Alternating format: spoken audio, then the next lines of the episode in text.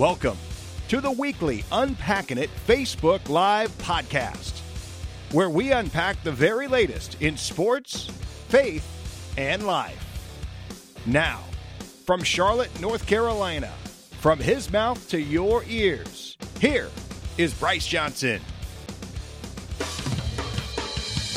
Welcome to the Unpacking It Live podcast.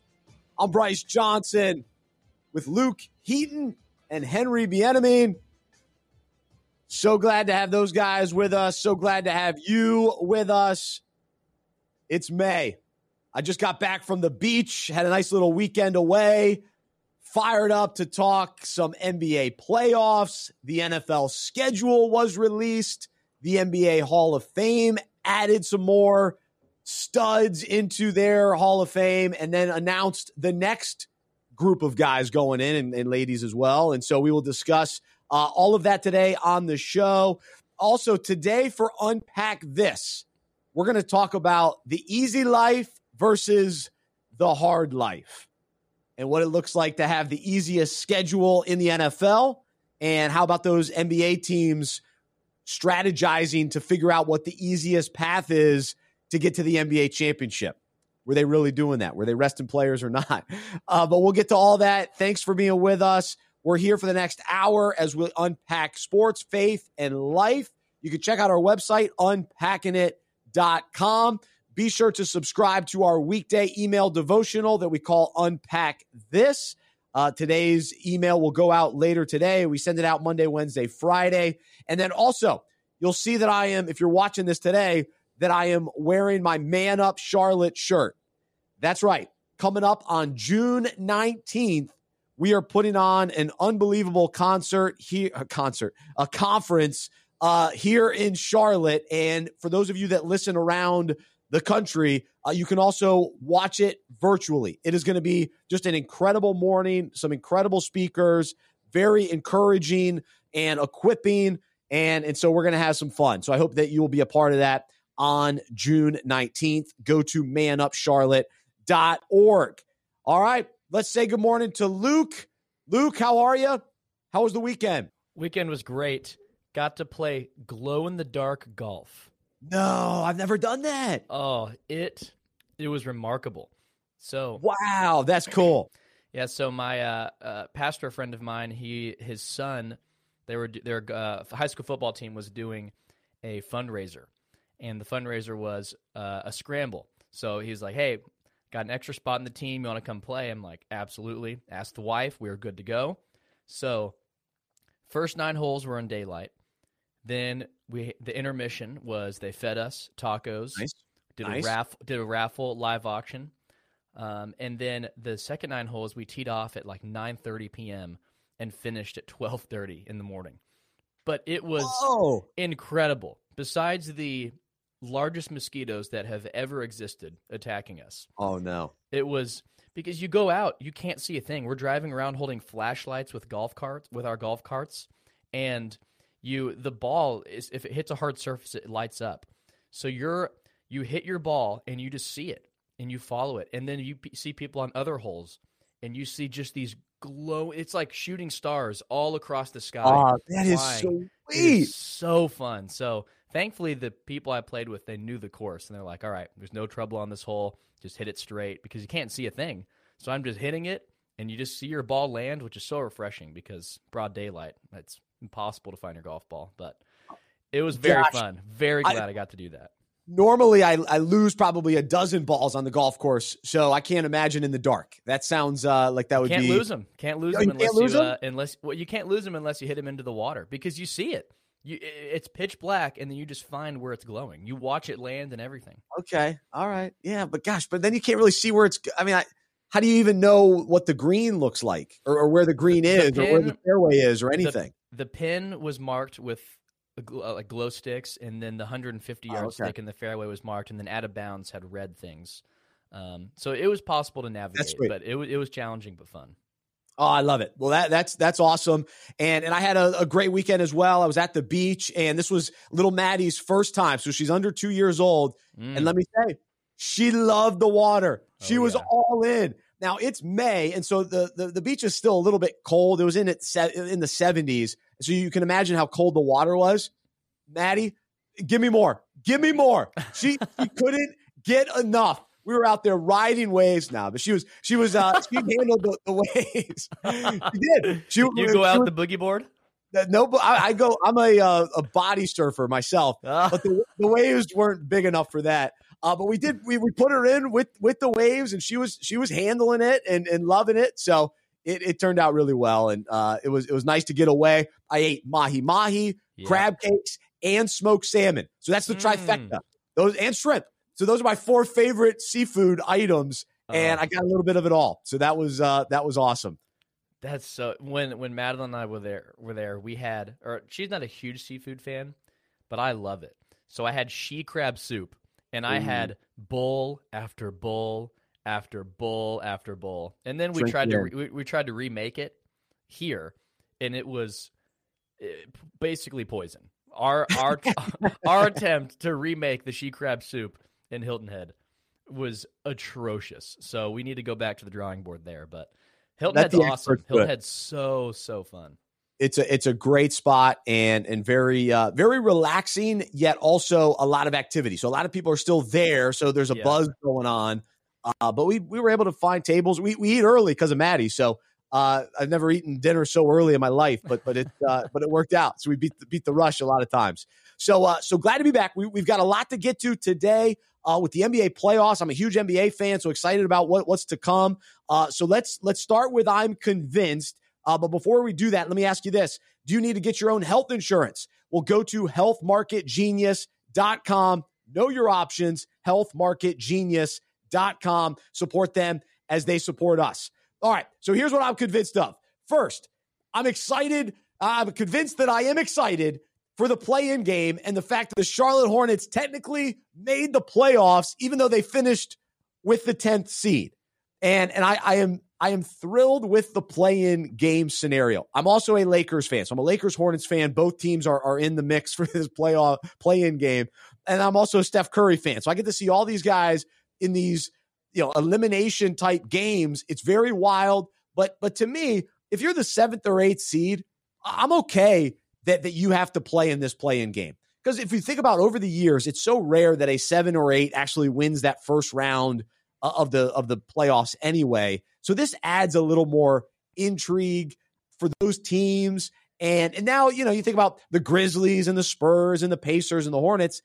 They, they've got new life. They've got a chance. They could sneak in and make it interesting. And, and it excites their fan base. And, and I think for teams, especially like the Grizzlies and the Hornets, that are young, growing, developing. This gives them some great experience. And then a team like the Warriors, they're, they're kind of playing with house money this year because uh, Klay uh, Thompson was out all year. But but now you know Steph gets to have a chance to go up against LeBron in a one yeah, game situation. So cool. I, I love it. So so I'm I'm convinced that that I am looking forward to this week and, and getting to watch those games. I am also convinced when the schedules came out in the NFL, I did a quick whoop, run through. How many games will the Panthers win? I'm convinced the Panthers can win nine or 10 games. And it'll the, the, the 10th game will be if the if the Panthers can beat the Falcons twice.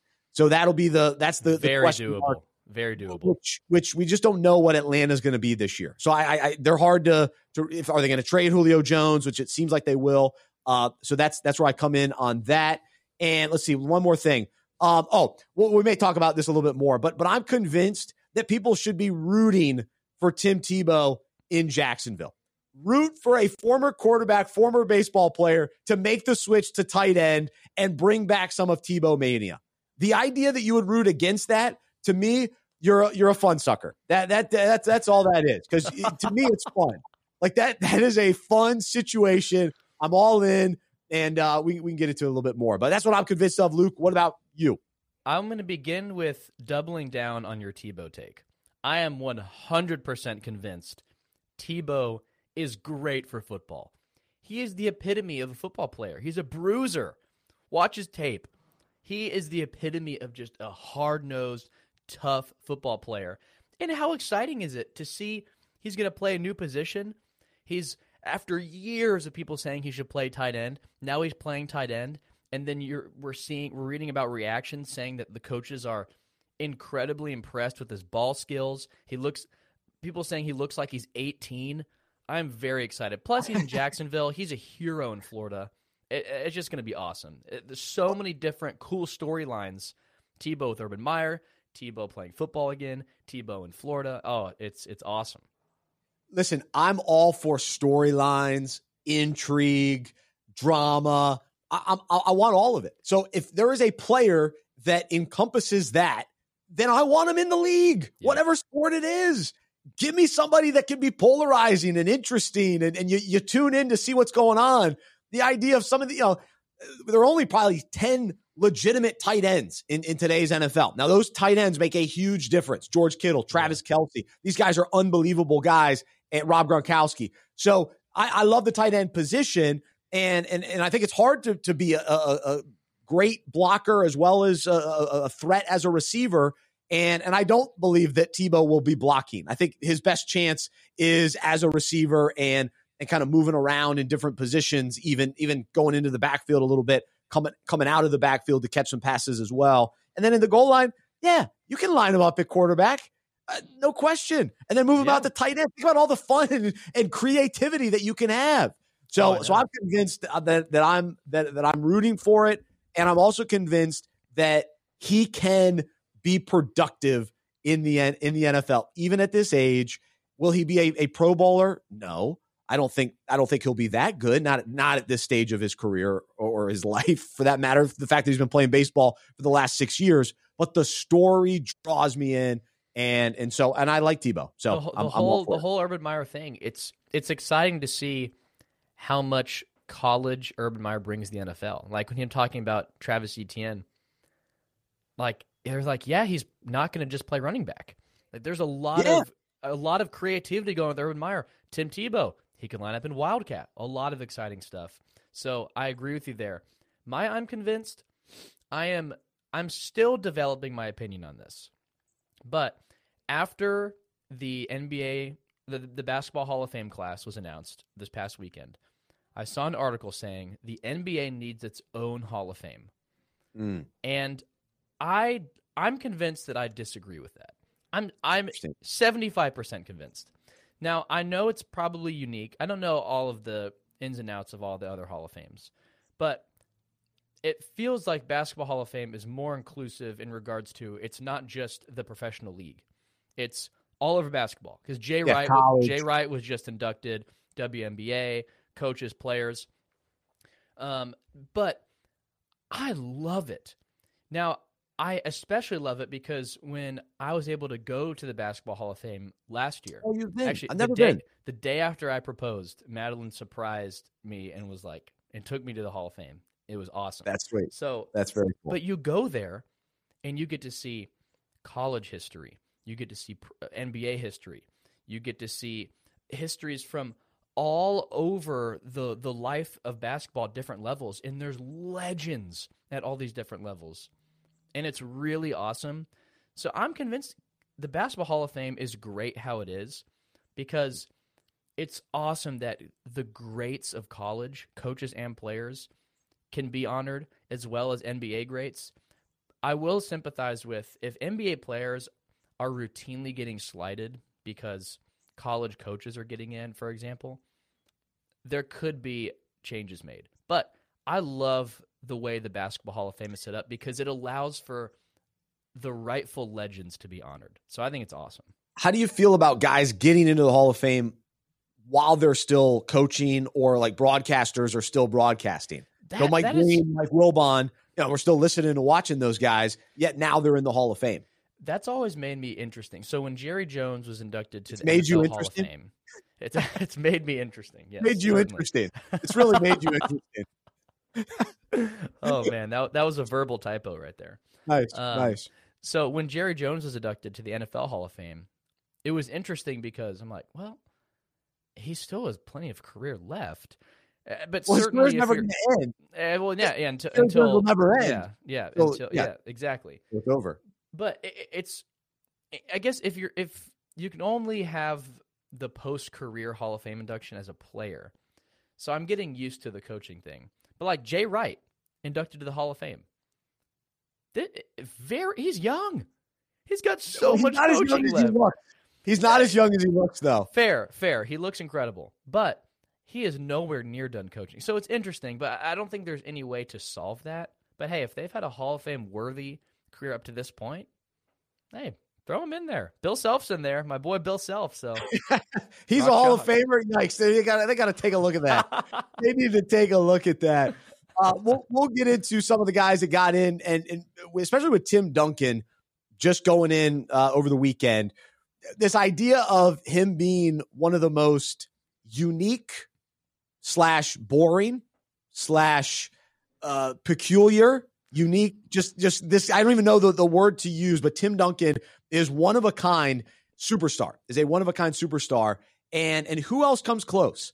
So that's my question for the audience today. Who who else come? Who else would you put in that category across all of sports that you just you wonder about them? You go, man, they, they were so successful yet we never could fully figure out their personality. Maybe they were a little bit more quiet than than we're used to.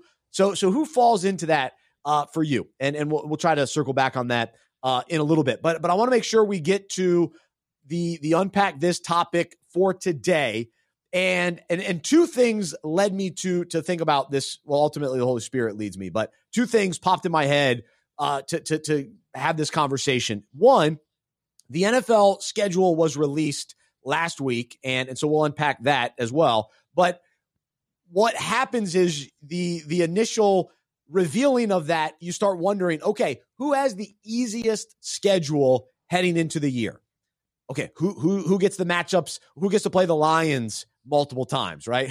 who gets to who gets to play the Jags and you know who who are the who are going to be the worst teams this year and and and, and who has the easiest schedule when it comes to road games versus home games. So we, we factor all of that in.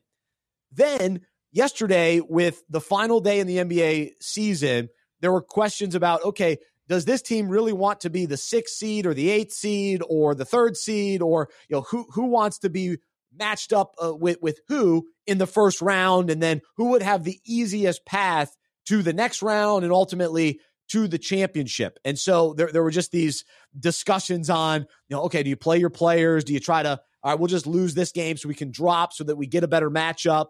And, and so it's this idea that in sports, you want the easiest path. At least you think you do. You, you want to play the easier opponents. You want the, the, the easy schedule when it comes to home games and when you get your bye week and, and all that sort of thing.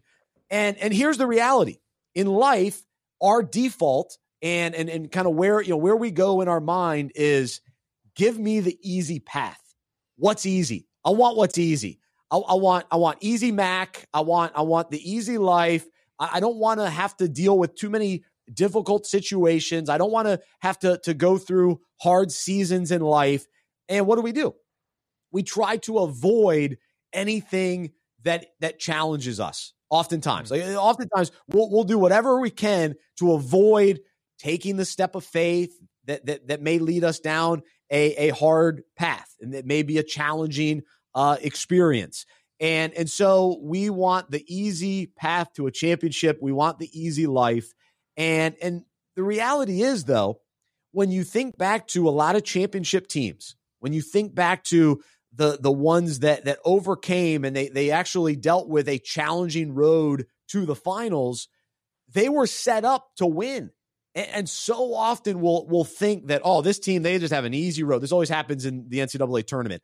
Oh the easy road to the the championship, and they'll lose in the second round or they'll lose or, or they'll, they'll play all these easy games and then when it actually comes to a tough matchup they aren't prepared they aren't equipped to handle it and and so here's my my encouragement to us today. And I, I talked about this a few weeks ago that life with Jesus, when when when he's carrying our burdens, and and as he says that that for my yoke is easy and my burden is light. So to a certain extent, when we walk with Jesus, life is easier in the sense that he's carrying our load and we are linked with him. We are we are relying on his strength and power. But that does not mean that we are going on the easy path of life. Because when we follow Jesus, we're going to step out of the boat. We're going to deal with challenges. We're going to to go through trials and and and things that make our faith stronger, that make our character more like Jesus. And those are that's the, that's the harder path. And so if we really want to live this life with Jesus for Jesus and and and and become more like him, we're going to have to embrace the challenges. We're going to have to embrace the hard life. Now, I think oftentimes our sin makes life more complicated than it has to be. And so I'm not talking about that because sometimes we, we have hard lives because we've made poor decisions. I'm talking about embracing the, the, the challenge, embracing the opponents that that we face. And and so, you know, a team like the Lakers, they don't care who they're going to play. They, they, bring it on. We could beat anybody. Well, all right, we got to take the the Warriors out of the play-in game. Fine, we'll take them on, and then whoever's next, we'll beat them too because they have the they have the confidence and and they're willing to take on kind of the challenging journey to get to a championship because they they they they've they know what it takes. They won it last year, um, and so to to take this a step further and and, and why I begin to realize because sometimes I want the easy life, like I just want life to be easy. I'm tired of things being so tough, but but as I look at the Sermon on the Mount and I think about you know what what Jesus teaches and preaches and and and what we learn in the Bible. It, think about this God blesses those who mourn, for they will be comforted. God blesses those who are humble, for they will inherit the whole earth. Well, guess what? The humble life is sometimes the harder life. It's hard to be humble. It, it that that's harder. It's easy to brag about yourself. It's easy to be selfish. It's easy to be prideful. It's hard to not be that way, right? And so uh, God blesses those who are merciful, for they will be shown mercy. It's hard to be. It's hard. It's hard to show other people mercy. It's hard to show other people grace. Uh, God blesses those whose hearts are pure. It's hard to be pure. That's the harder life. But that's the that's the the the one that says God blesses those who whose hearts are pure, for they will see God. So that's what we really want. Um, and God blesses those who work for peace. Again, it's hard. It's hard to, to, to work for peace, but they will be called the children of God. And so that's the the, the Beatitudes, the Sermon on the Mount. And and then also when you look at other verses, these are common verses in, in the life of faith where it says, Count it all joy, my brothers, when you meet trials of various kinds. Wait. Count it all joy? What do you what do you mean? So that's the tough life, right? That, that those are trials. That's part of the hard life. And then in uh, in Romans it says, uh, we rejoice in our sufferings, knowing that suffering produces endurance. And then in James it says, Blessed is the man who remains steadfast under trial. For when he has stood the test, he will receive the crown of life, which God has promised to those who love him. So, as we read, as we become more like Jesus, we recognize, we, we learn and understand who he is and, and what the word of God says.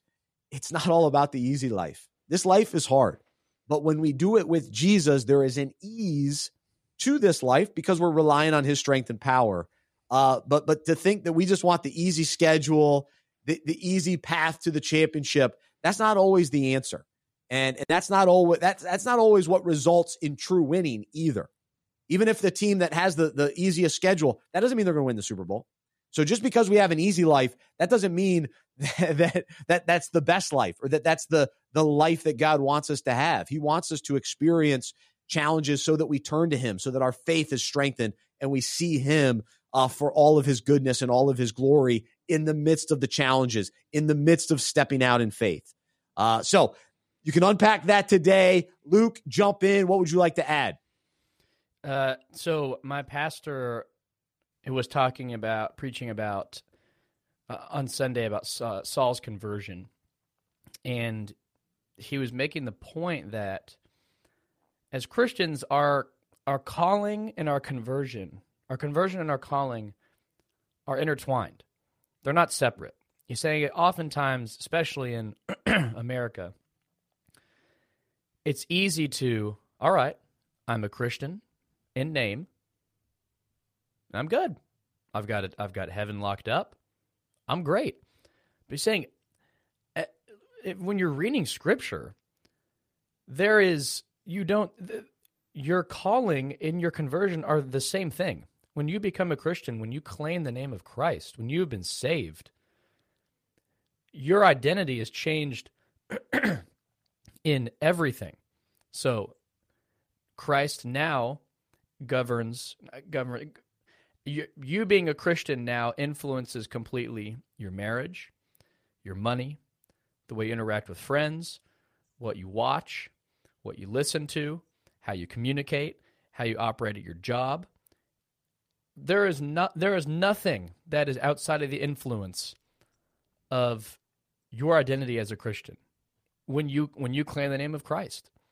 And that is so important to realize because it's easy to just claim Christ and then okay, well, yeah, I'm a Christian, but uh, he doesn't have to influence what I do over here. No. You being saved from death to life, you being given the Holy Spirit changes how you operate and how you think and how you do in every big thing and every little thing. And of course, that's enabled by God's grace and the Holy Spirit.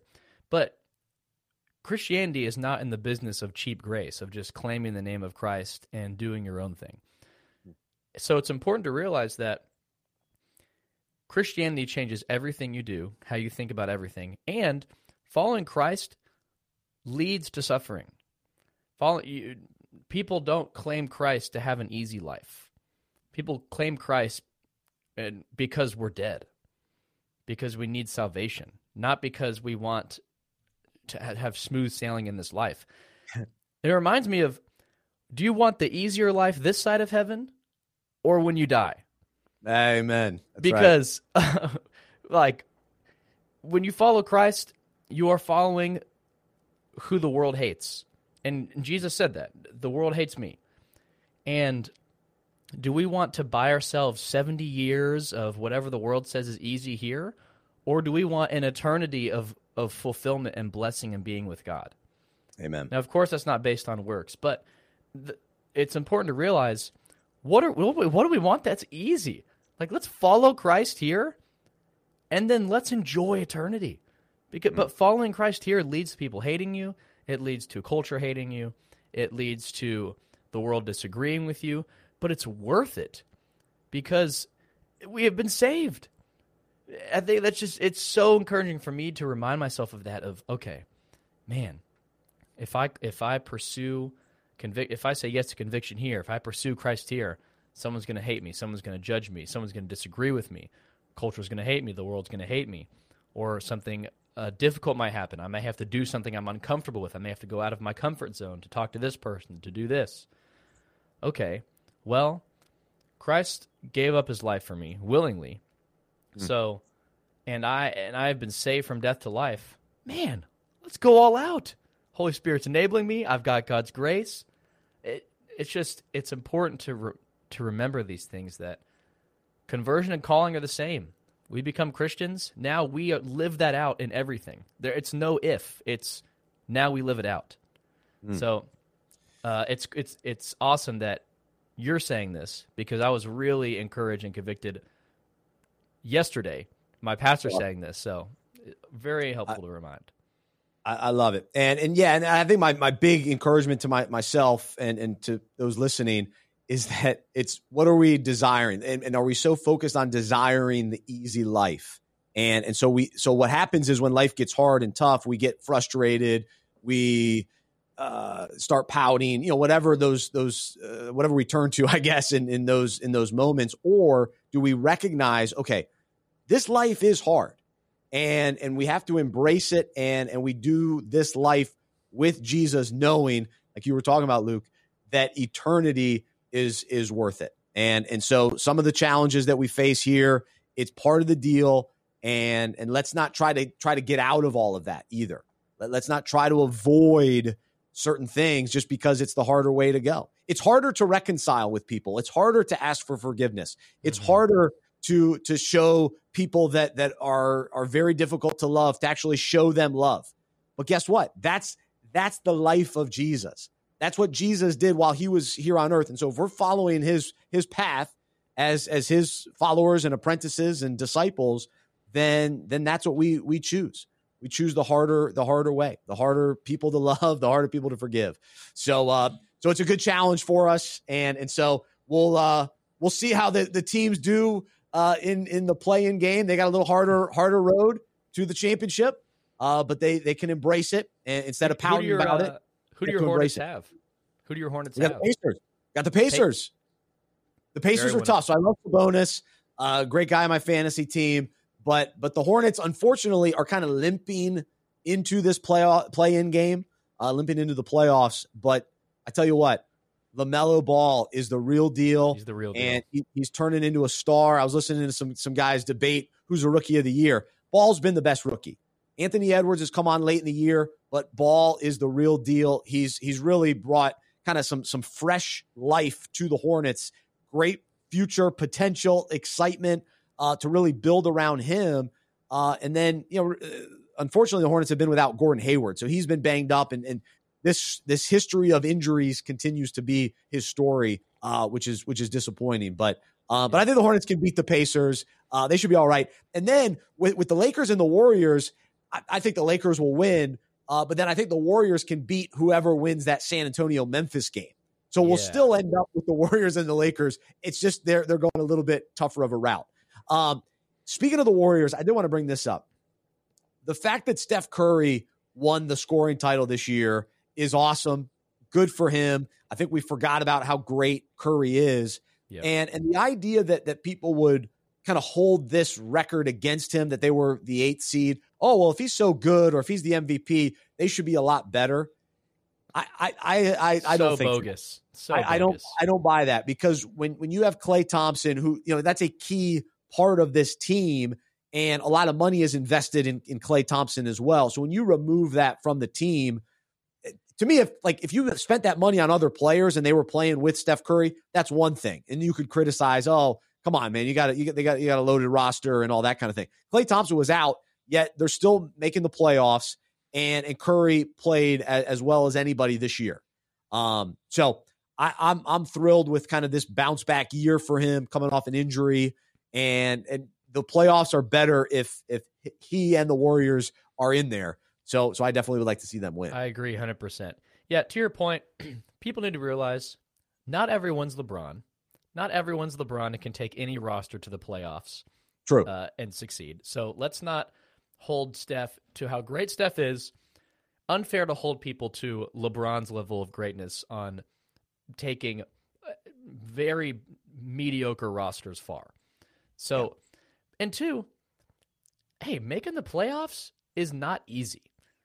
Uh, Let's not pretend like it's easy. And also, let's just acknowledge greatness. Like, Steph was awesome this season. So Yeah. fun, so great for the game. He was awesome. And the whole season, the narrative was man, Steve Kerr, they're running, the offense they're running is meant for a healthy Golden State squad that knows how to play that type of intelligent basketball. And the current roster doesn't know how to do that. But yet, Steph goes out and dominates night in, night out.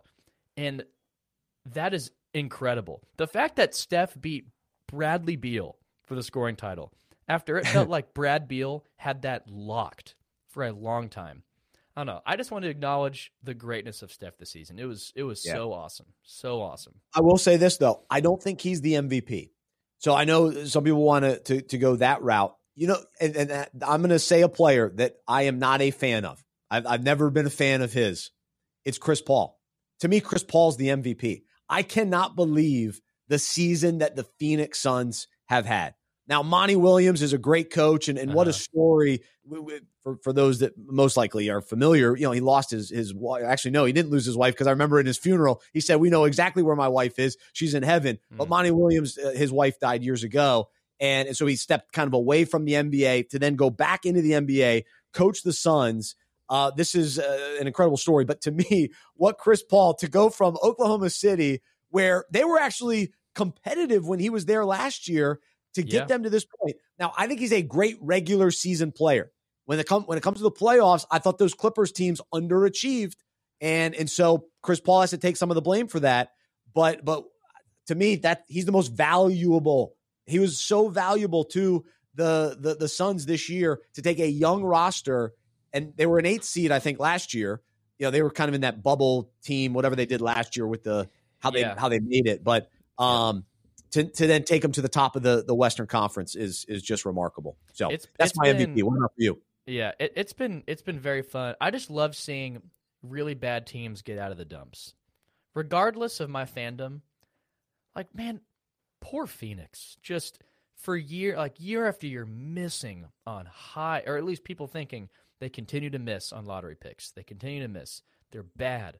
They were so fun to watch in the Steve Nash era, the Amar'e Stoudemire era. Those are really fun teams. Oh yeah, And Yep. and now, man, it's so good to see them start to win games. I mean, because they've you want to see Devin Booker succeed. You want to see their young players succeed. And regardless if you hate or love Chris Paul, gotta acknowledge how awesome he's been. And it's cool to see him be reconnected with Monty Williams. Because that was it. Were they in New Orleans together? Yeah. Yep. Okay. Right. So it's been. I heard him talk the other day about it's been cool that they were they didn't have a great relationship in New Orleans, but now they've both. He said they both matured, and now they're firing on all cylinders together in Phoenix, which is really cool. So, uh, I, well, one, I always have to plug my boy Luka because he has is one of the highest us- usage players in the NBA and puts the Mavs on his back night in and night out. Usage, whatever that means. What are, what are we doing? He's always got Uh, the ball. He sets people up wide uh, open shots. The roster is not incredible, and Porzingis has just been a roller coaster. So I, I got to plug my boy Luka. He doesn't get enough. He's not getting enough credit right now. But I don't know. The Joker has been awesome. Embiid's been awesome. I've always struggled with what does MVP even mean? Is it a stats race? Is it the most valuable player? Is it the best season? Because for a long time, LeBron's the MVP every year. He's the best player for every 15 year. straight years. So he only has four or five MVPs, which is, which is just laughable because he's always been the best player. So it's I've always got to get struggled that with usage up. He's got to get that usage It's got to get up. that usage up. I've I've always just struggled to know what is the what does the MVP mean. I don't think Embiid should get it because he's missed so many games. He what twenty games. Uh, Yeah. that's, that's that's too many games to win the MVP. Or yeah, Yeah. so I'm with I, I would give it to Jokic over him.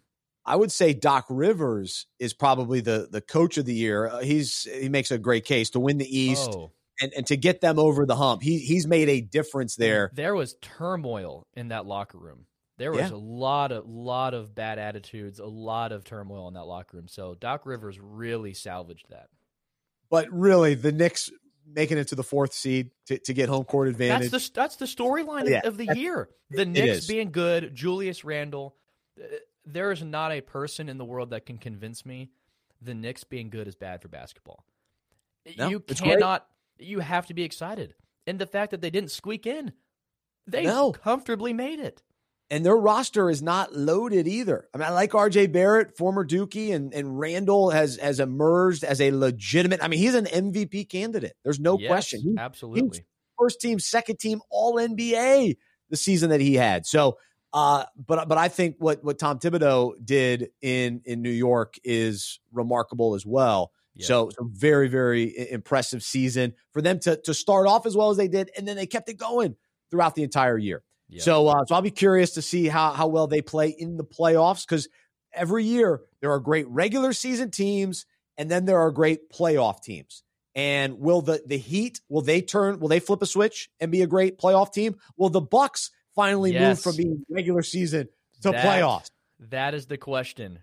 Because Will the Jazz, will the Nuggets, like those are great regular season teams. How do they do in the playoffs? Will the Blazers flip a switch and can Lillard carry them deep into the playoffs? And then of course the Lakers and and can they really be the team that we expect them to be uh, if they are healthy? So it is so refreshing that we're out of the 2012, 2013, that era, where this year it is complete throw your hands up. I don't know who's going to win. I Yeah. love that.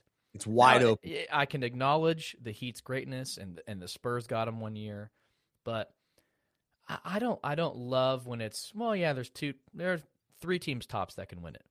Hey, there is multiple teams each conference that can win this thing, and that is so exciting. But yeah, I agree with you.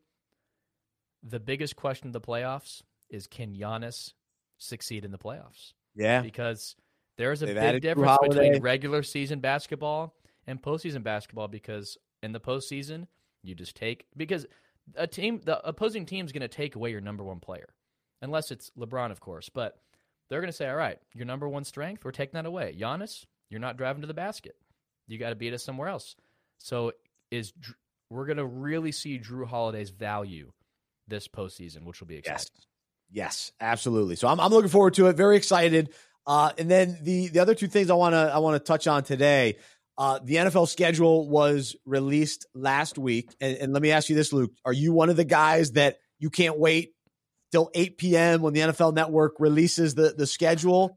And and how quickly did you run through the Cowboys schedule to figure out how many wins they're going to have? So I don't wait up for that. I okay. uh, I tune in to uh, my favorite local radio station the next day, and they uh, they did something fun. They went through every game and one of the guys on the radio, he went through every game, gave the final score prediction and the oh. narrative and the narrative of the game. Like, semi serious, semi serious, semi fun, but it was really exciting. He's like, all right, week three, Cowboys are down seven. Um, the Cowboys They're... pick six to the house, win the game by a touchdown. I'm like, yes, come on, week three that hasn't even happened. Oh that, that's gosh. probably not going to happen. But I'm getting fired up listening to the radio. He f- said Cowboys finish eleven and five. So there you go. It, very right. good schedule. I like, but I don't wait up. I, I'm assuming that you wait up for it, and then within ten minutes, you already have Super Bowl predictions, final scores, all that. I'm not I'm not that extreme, but but uh, yeah, I was excited to look through the, the Panthers roster or uh, schedule and, and, looked at nine to ten games and some some intriguing matchups uh, for sure. And then one other thing, though, that's always important to me: what what will the national games be, especially mm. Monday Night Football, which, which, I've found in years past, the Monday night games have been a little weak, a little bit. been some snoozers. Yeah, it's like uh, part of me. I watch so much football on Sunday that by Monday I'm a little like, all right, I got to catch my breath. But and then Thursday games come so quick. Thursdays are always so fun because it's like, oh, football's back for the weekend, so you jump in on yeah. Thursday. So, but but this year I have to say the Monday night football matchups as of today in May look very intriguing, other than week two with the Detroit Lions against the Packers. So if Aaron Rodgers gets traded and the Lions are not going to be very good this year, that could be a tough one. Uh, but yeah. week one, Ravens, Raiders. Uh, I think mm. both of these teams are intriguing this year. You know, what Lamar Jackson will we see? MVP from a year ago, or the one that kind of took a little bit uh, step back? Uh, will the Raiders actually take a step forward? So that kicks off the uh, the Monday Night Football season. But then you know throughout the uh, the whole year, we get to see you know your Cowboys against the Eagles. You get to see the Chargers. You get to see the Colts, the Bills, the Titans, the Saints, the Seahawks, Chiefs, Steelers, 49ers, Rams, Bucks, Giants. I mean, so to me, a lot of good quality teams. You know, there aren't any matchups with the Bengals or uh I mean, the Bengals would be more fun this year they'll get some Thursday night games. Um, but I just think some of the, the, the more consistent, reliable, great teams will be on Monday Night Football. Which, when you're talking about Week 11, Week 12, you want to be able to know that all right, we're going to get a good matchup. So, like the Patriots Bills in Week 13, to me, you know it's going to be interesting. That's going to be yeah. an because it's a division rival. That, that that's that's awesome. So, uh, so overall, uh, I can't wait for the NFL season. This creates you know the the anticipation, the excitement. Um, I'm I, I, was starting to do some mock drafts in fantasy over the weekend. so, uh, so you mock draft for you mock draft for fantasy, but not for was, real life. You were you were you were calling me. Oh, he's one of those mock drafters. I'm tossing that right back at you. Yeah, not, well, the fantasy. Yeah, I, have got some control in this, right? I, I got to mock. I got to practice. I got to know what's gonna, what's going to happen with my with my uh, fantasy team this year. Fantasy team. So yeah, it was it was good. Um, so any other any other scheduling uh, concerns or, or excitement that that jumps out to you? Well, uh, Cowboys open up with the Buccaneers, which is exciting. Um, Great way to start the season. D- uh, don't think Cowboys will win, but I'm just excited to see the Cowboys are have about a 50% turnover from the defensive players from last season. We'll have about half of the, the defense's new new players. So really excited to see. There are just a lot of question marks with this year's team, which makes it exciting. It's different from last year, which is thank goodness, and uh, exciting for, for that. I'm always just I always just can't wait. Just the sound. Like when you've gone without a sport for so long, there's just certain sounds that are like, oh, it's like it's the equivalent of seeing the leaves change in this in in the fall. And the leaves are falling and the and the colors are changing. You hear that that sound and you're like, "Oh, it's go time." To me, it's Troy Aikman and Joe Buck.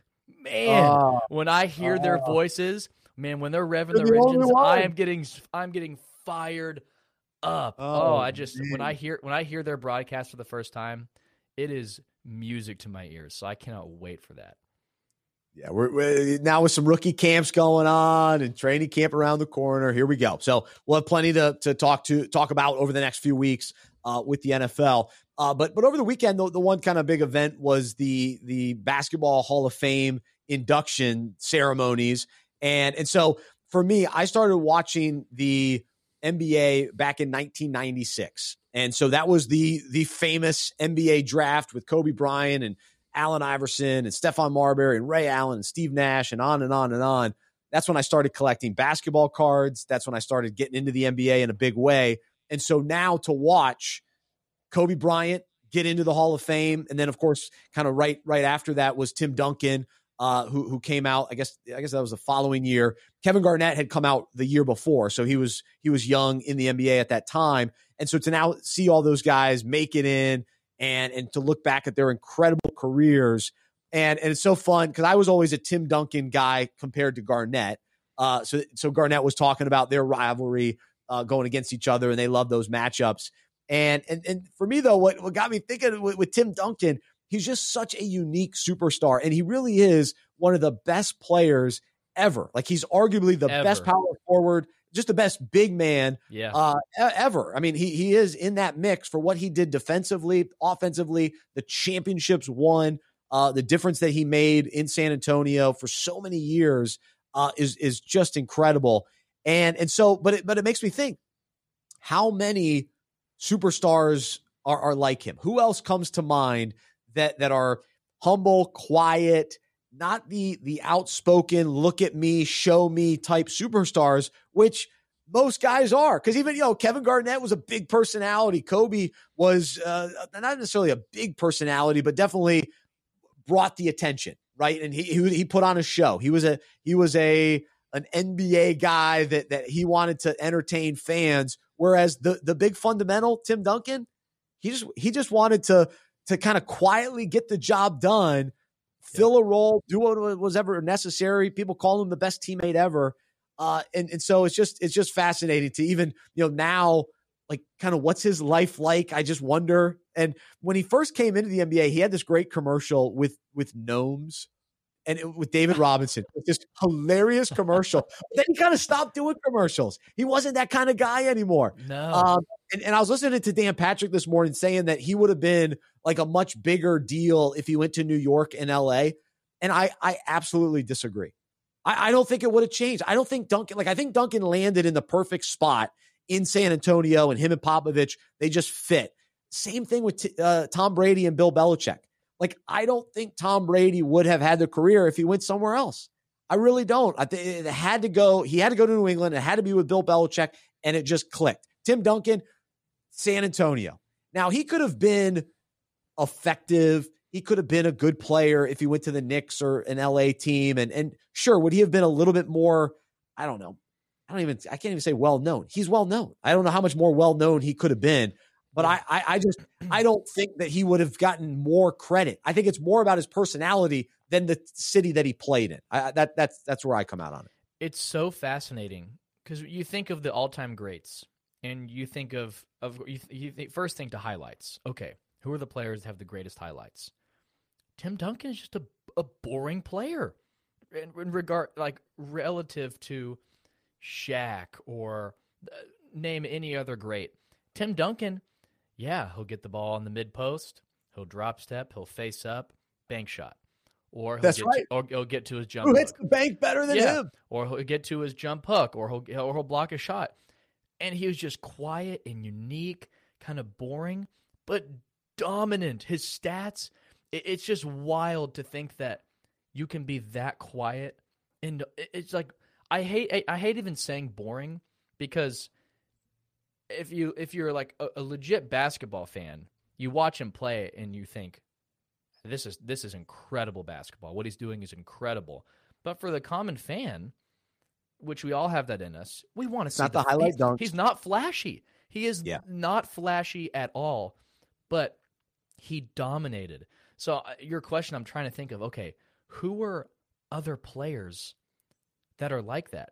So I found an article that said, I'll, I'll throw this to you because Charlotte guy over here from the Carolinas. This article says Antawn Jamison. What do you Yeah, think he not- falls in that category?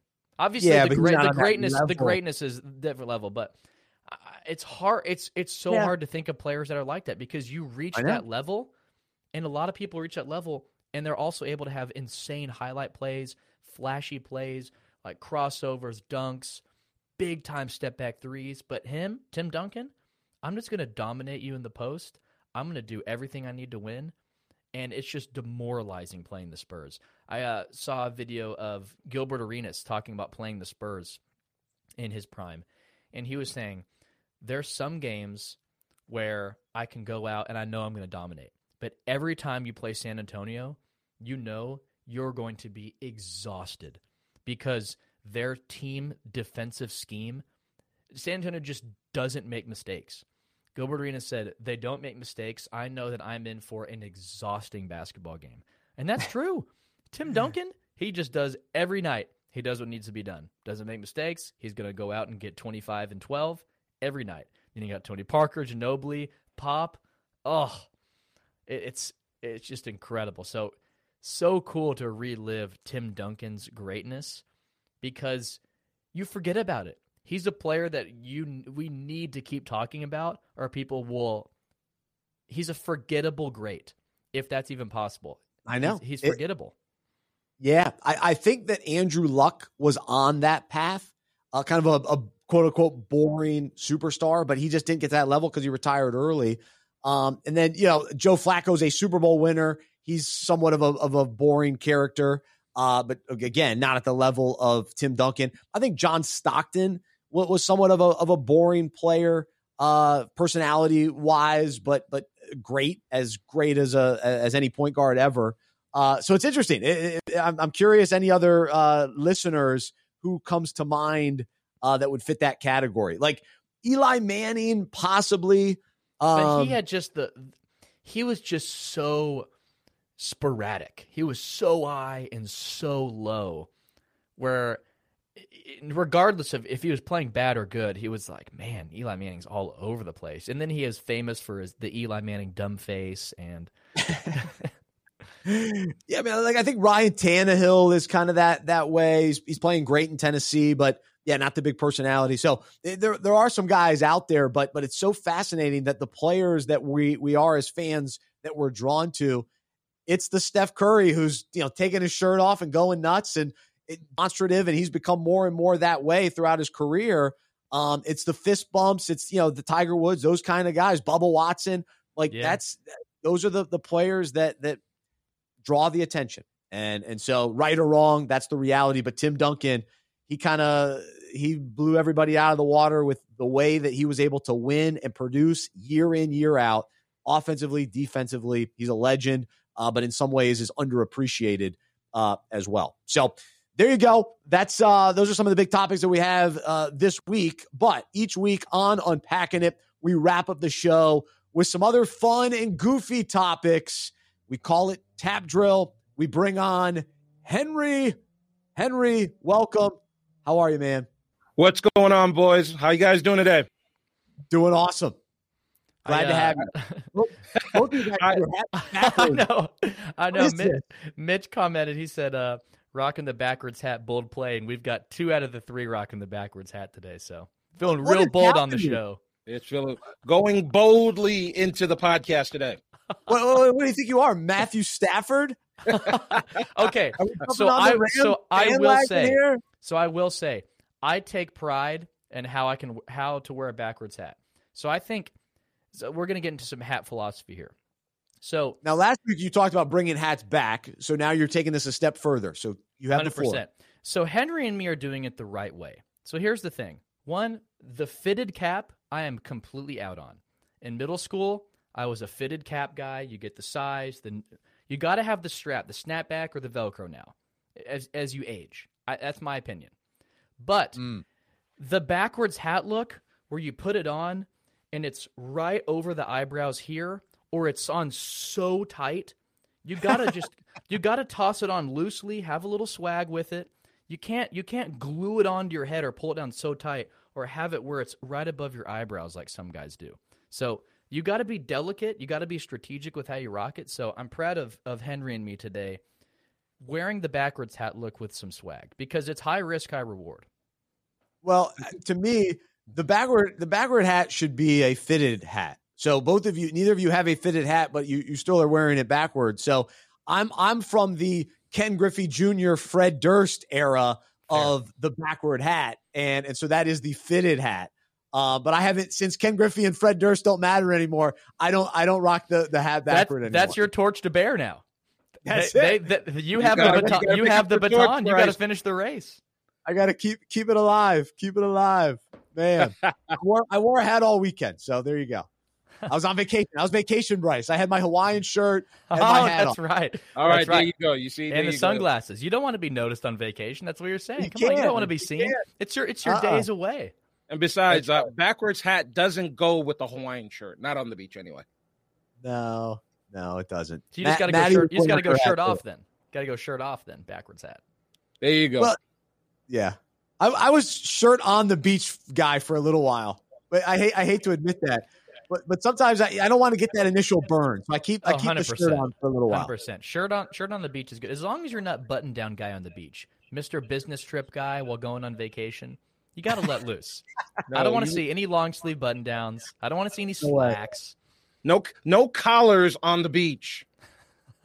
No way. I'm with you. I totally agree. So we can we can agree on that. You guys look fine with your hats. All right, you're you're all set. So Henry, let us hear let, us hear the questions for Tap Drill. All right, boys. Tap drill on deck. First tap. Uh, we got some people actually on our on their way out of the business. A couple of them we're going to get into. First off, Kenny Mayne, after being with ESPN for close to 30 years, I believe, if I'm not mistaken, he was with he was with ESPN. Then he left, and then he came back, and so now he's calling it quits at ESPN after almost 30 years. You could see his uh you could see his article on Yahoo.com. So my question to you boys is, who is your favorite ESPN personality? Mm. So I grew up in the Kenny Mayne, Dan Patrick, Keith Olbermann, Rich Eisen, Stuart Scott era. So those those are the the goats, and and my favorite is Dan Patrick. So I still listen to his radio show as many mornings as I can, uh, even though I disagree with him on uh, Tim Duncan today. Uh, DP is still still my favorite anchor, but I love Kenny Mayne. I'm I'm sad to see him go. I was watching him on Sports Center this morning, and his style is is so unique. And I will say that Neil Everett has been able to carry that torch a little bit, kind of being the dry, sarcastic sports anchor uh, or, or sports center anchor. And and so, but but Kenny is he's he's the best. I'm fascinated to see where he'll end up next because because I don't know. I still think his he's still a an anchor. Like I don't I don't see him hosting a show. I, I don't know what else he'll do. He's done some acting and he does commercials and all that, which he's fantastic at. So I listened to him on my on my way to the beach. I listened to an interview he did with Dan Le Batard. It was it was great. So I'm I'm all in. Um, so I grew I grew up after the Dan Patrick era on Sports Center, so I missed it completely. So we talked about it a few weeks ago. So I went back recently and watched clips of the Dan Patrick Sports Center, which was awesome. But good for you. so two, two, my answer is twofold. One, I lo- I've always loved the Neil Everett Stan Verrett duo. I think they're so good together. But the f- the favorite is gotta be Stuart Scott. Gosh, and it- with his one liners, cool as the other side of the pillow. The amount of times I have plagiarized Booyah. that line. Oh, he is just Stuart Scott was one of the greats, and he was he just brought so much fun. He didn't take himself too seriously. He brought fun and life into the job. He wasn't Mr. Cocky guy, Mr. Prideful guy, Mr. I'm I'm Big Shot Sports Center guy. It's hey, I'm Stuart Scott. I'm one of you guys. So Huh. I I, I love I love Stuart Scott. All right. There you go. Henry, what about you? I'm with Luke. My favorite ESPN personality's got to be it's got to be Stu Scott. God rest his soul. And always when he includes the the quote unquote family members, the Ray Ray Pookie and them, I love those. he was. I I've never like. I'm like okay. I'm gonna tune in for the Sports Center top ten, get my sports on. But I would find myself feel like leaving a comedy show. It was just such a great blend of comedy and sports. Oh, he was just the best. He, he's he's up there for sure. Yeah, he was one of my favorites growing up too. Um, I liked Rich Eisen. He didn't stay there very long, but I liked Rich Eisen as well. Yeah. All right, Henry. What's next? Next tap another uh, another TV great that's retiring is Marv Albert. He currently works the NBA on TNT. He's going to be retiring after the Eastern Conference Finals because TNT has the Eastern Conference uh the Eastern Conference playoffs.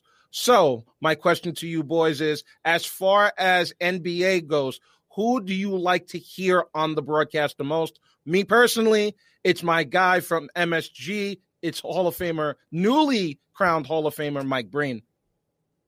Mm. Yes, Marv and it counts. I like I like Marv. I'm a Marv guy. Uh, Kevin Harlan is is right up there. Um, what are you laughing at, Luke? Your impersonations are so spot on. The Marv Albert, your Jim Rome. Oh, just... Let's go. Let's go. I've been listening to Marv a long time. Oh I saw Marv goodness. Albert when I went to the NBA All Star game uh, when it was in Charlotte. I saw Marv behind the, the scenes and, and see. I didn't talk to him, but lo- looking at him, watching him interact, he seemed like a nice guy. But he's he's had a great run. Uh, I think he is these I, I love when announcers are able to stay as long as they can, but toward the end they do become forgetful. Like they just forget players' names and and so you you want them to finish as strong as possible, and so you want to get out just before you know you kind of really fade. Uh, but he still sounds great, and yes. So uh, so yeah, so I'm all in. Um, I'm just I'm gonna make a I'm gonna go local reference here. Chuck Cooperstein the oh, radio the radio voice of the Dallas Mavericks.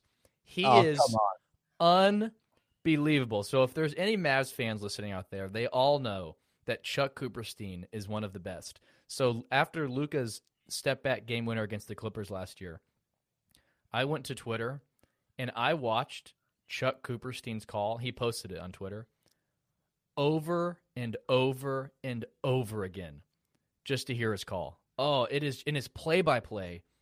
I feel like I'm watching the game when I listen to him. So I had to plug a local reference there, Chuck Cooperstein. But uh, you know, know, no, lo- no love, no Hornets love for guy. your, huh? Eric oh, the Collins. Hornets guy. Yes, the Hornets guy. He is he's famous on social media now because yeah. and, and there's clips of like the they they pulled the clip of him saying bridges and they'll just people will post clips of like people walking on a bridge and then they'll play that clip over it. And he's becoming famous because he's so enthusiastic. He he is absolutely incredible. His energy is unbelievable. No, he's he's very good. But uh Henry, I like Mike Breen as well. He puts it in. Bang! Yes! Bang! Oh yeah, he's bang. Sorry, I'm, I'm going back to Marv. You went to Marv Albert. bang! Bang! Bang! Some of the uh, greatest, some of the greatest New York Knick calls have been when Mike Breen has been at MSG. But Bryce, to your to your point, Kevin Harlan is really up there too. I don't know if you guys can YouTube it, but YouTube the and it's not basketball, but YouTube the the call that he made, and uh, Luke would know about this between the game where he had the um, he got the game with the the Giants and the Cowboys yeah. at MetLife Stadium, and the yeah. cat ran through MetLife so Stadium. Funny. It was hilarious. I will I say, Gus Johnson. There's a clip of Jamal Crawford hitting this absurd shot a long time ago, and Gus Johnson's call is breathtaking. It is unbelievable. Oh, we miss Gus. We do miss uh, Gus. We miss Gus. Oh my God. We got we got to we got to come back to him in a future one. Next topic. We're gonna go to your to your guys' favorite sport, golf. And a gentleman by the name of Michael Kann. Now, why is Michael Kann important? Because he did what most, what only a dozen guys have done on any golf course in any PGA tournament. He shot a 59 on the golf course. He shot a mm. 59, and the the the 59 shot came on a 30 foot birdie putt. The guy went Wow. so crazy he jumped in the lake. So my question to you boys are: What is your best golfing moment? Ooh, um, probably beating my buddy who's a pro golfer in putt putt. That's right. I beat him in putt putt at Celebration Station. I took him down. I took him down. But but speaking of jumping in after winning, so when I was a swim coach, we would we would ru- even growing up as a swimmer, like summer swim team. We got to hear about swim coach Bryce because we have Yeah. never heard this. Yes. Yes. So so anytime we won a swim meet, we're all so we we we change and put all of our clothes on, even though we're all in swimsuits, we're wet all night. But we put our clothes on and then jump back into the pool. So after the win, and you always try to get the head coach in the pool because he hasn't been in the pool all night. And so mm-hmm. So uh, so growing up, we pushed the coaches in. It was always very dangerous and very fun. And then I finally became the head coach, and then I would get pushed in and it was always a lot of fun. So good for this golfer jumping in the pond after the win. It's one of my favorite celebrations. takes takes me back to summer swim team. Oh, I don't know if I have any clear great moments. I mean, I'm on this shelf on this side of my very first birdie. I have that ball there. Still looking Oh, for the still looking for I'm the still- first hole in one. But I've t- I've I'm told waiting for my every first birdie. Every person I ever play golf with, I tell them if I hit a hole in one, I'm t- it, shirt's coming off instantaneously, and I'm running around swinging it above my head without question. Shirt's coming off. So still looking for that moment. I love it. That's awesome. All right, Henry, what's next? right along right along those lines of golf there's a new craze coming out called fling golf if you go Yes. to flinggolf.com it's basically what it looks like is that you get a, a makeshift golf club with a ball inside of it you make the golf swing and it looks like you're hitting it every time down the middle of the fairway what do you guys think of fling golf So I was watching Shark Tank Friday night with my mother-in-law. So Jody and, and her dad, they went to pick up some froyo. We stayed back to watch Shark Tank. And and all of a sudden this this fling golf product is is pitched and I'm in. It's like lacrosse. I never played lacrosse, but but I, you know, I I'm not a great golfer. I don't play enough. So this you still go on the golf course, but you it's a different motion. And I think it gives guys like me a chance. We don't have to be out there all the time, you know, honing in on our our stroke. Uh, to me, like a normal golf swing. Um, so to me, this is a great option, a great opportunity. I want to get out and play. I really do. Fling golf. You're a purist, Luke. You're a you're a decent golfer yourself. What do you make of this? So I'm not a purist in the snobby, prideful way. I'm a purist in regards Uh. to I just love golf, but I, I will. I mean, I will say this till I have no more breaths. I am all for golf being more like bring down the walls, bring down the walls and obstacles into getting into golf. Make golf accessible for the fan. Make it inclusive for the fan. I like things like Top Golf. It makes golf Oh, fun for people who Golf. don't love Love- golf. Things like Fling Golf. It makes it fun for people who want to play golf. Uh, golf, uh, the Golf Channel, things on TV make the broadcast fun. I, I'm Yes. t- like get rid of absurd dress codes at some golf courses. I want to go out if I want to go play it in shorts and a shirt. I want to go play in shorts and a shirt. Now I understand some nice country clubs are different. Can't wear your hat like, backward. Yeah. Oh, 100%. But if I go to like a municipal course, like let's make golf accessible and fun and creative so people can eh, right now golf seems so inaccessible for people. Oh, well, I don't want to go play golf and swing clubs and pay all this money and it's not fun and it's long. It's 5 hours and no. Let's make golf fun. Let's be creative. I want golf to, to continue doing stuff like this. I'm all for it. I I don't agree with the purists who are like, "Oh, we got to protect the game." Oh, golf can't change at all. We got to protect the game. Like, no, you don't. Golf is going to die if you do that. Like ti the fact that golf is so popular is because of Tiger Woods. And now we're entering the horizon of no Tiger Woods. So we've got to be creative again on how do we make golf fun and accessible to people. So we, we can't ride we can't ride Tiger Woods forever. Well, true. And so that's like a whole nother topic because the idea of fling golf, it, it's technically a completely different sport, really. So, so I, I, think Luke, you're you're on to something as far as adapting the actual or change, you know, being adaptable in the sport of golf. This almost takes it even it uh, jumps the shark a little bit, a little bit further to I don't know how I don't think this fits into a normal round of golf. You know what I mean? So, like what you're talking about, you know what I've always wanted to try is the speed golf, where you just yeah. run to the next hole. Hole. Yeah. So it's not even necessarily how well you're hitting it; it's just how fast you're hitting it and how uh-huh. fast you're getting the ball into the hole. So I've never done it, but that, that to me sounds fun too. Um, yeah. anyway, I'm all I'm all for new, fun, creative things to get people on the course somehow into the golf world. Yes, there you go. I'm with you. All right, Henry, we we good? We got if you guys got time for actually, you know what? I'm gonna call an audible on this and uh, I'm gonna ask this question since we're going down the golf. If the three of us are on the golf course, who buys the drinks with the lowest score? with the lowest uh, score, the best score. So that's the, the best score. Well, well, well. Let's let's think here. You're you're going this motion now. You're playing. Yeah, fling, if you played fling golf, golf, I'm actually curious. And then Henry can use the golf club. We can all do three things. Henry can use a golf club that's like a cannon. You just set the club and it shoots out something out of the face and it launches the ball. Yeah. So Henry can do that. You can play. You can play fling golf. I'll do normal golf clubs, and that would be an interesting tournament. I'm down. I am so down for that. I'm Let's here for it. that. That's right. That's right. Quick plug for the Unpacking It Golf Tournament in October. So keep an eye out for that. Uh, we're getting excited for that. All right, Henry, Luke, great job. Awesome show. Thanks everybody for listening today. Uh, be looking out for the Unpack This devotional coming out later today about the easy life versus the hard life and embracing the challenges in life because uh, God uses those to, to grow us and change us and uh, reveal himself to us. And so be encouraged even when life is is hard.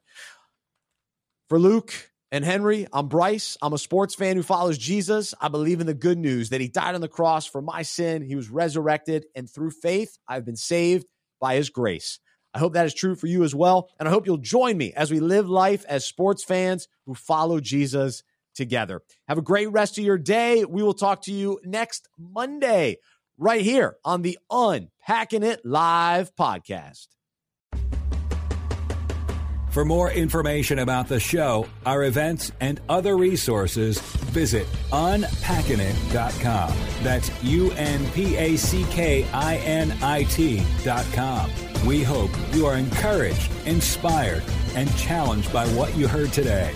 To support our show and Unpacking It Ministries with a financial gift, visit unpackingit.com slash donate. We look forward to unpacking sports, faith, and life with you again next week.